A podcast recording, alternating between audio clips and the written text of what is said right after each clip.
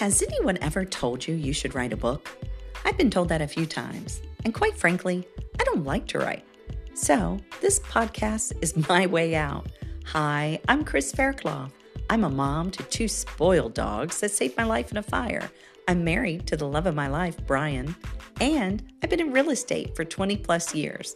This podcast is about my adventures in life and in real estate, so sit back and enjoy.